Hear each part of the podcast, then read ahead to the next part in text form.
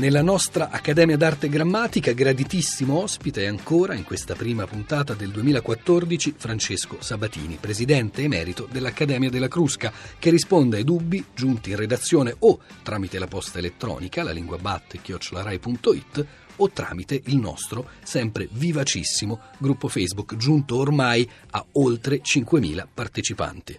Maria Carna ci chiede se sia corretto dire nei tempi più brevi possibili o si debba dire nei tempi più brevi possibile.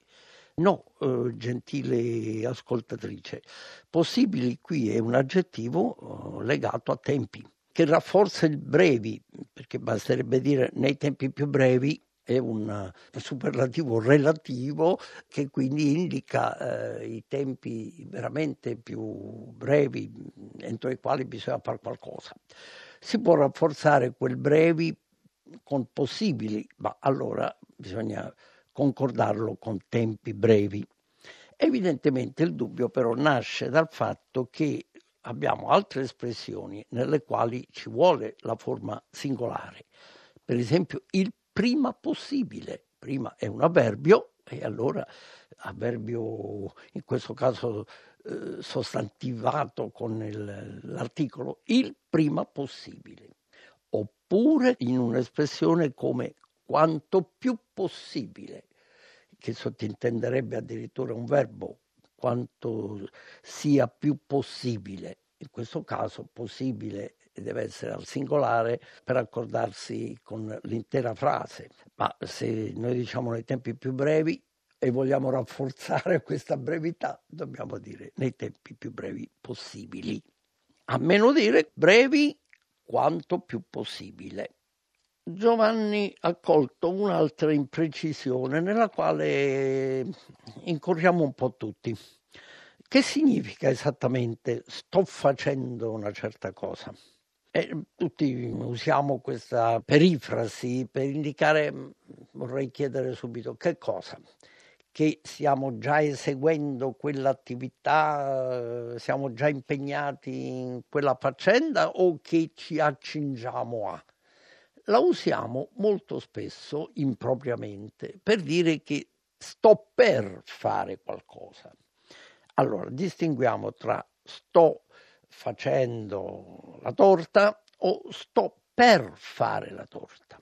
Sto andando a casa di mio zio o sto per andare a casa di mio zio. Come mai usiamo un po' tutti la perifrasi con il gerundio? Poi spiegheremo meglio che valore hanno queste espressioni, queste perifrasi, perché è un modo un po' direi quasi per imbrogliare l'ascoltatore, specialmente al telefono, come per dire guarda che mi sono già incamminato, sono per strada, quando poi in realtà sono ancora a casa, non sono ancora uscito di casa. Quindi è questo un modo per eh, anticipare un po' la situazione successiva, renderla più impellente, più vincolante. C'è un pochino questa spinta. Allora distinguiamo tra il valore progressivo, di aspetto progressivo. Aspetto è una dimensione del significato dei verbi di cui a scuola non si parla quasi mai. Si parla di tempo, di modo, di persona, di numero, di genere, di passivo, di attivo.